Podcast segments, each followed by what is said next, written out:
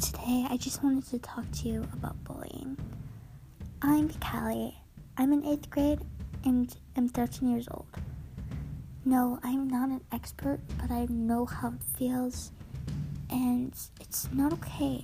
It's not okay for others to be bullied at school or on the internet because they're different. This is my first episode, and hopefully not my last because One person, but I have a lot to say, and hopefully someday we can put a stop to bullying. Thanks for listening.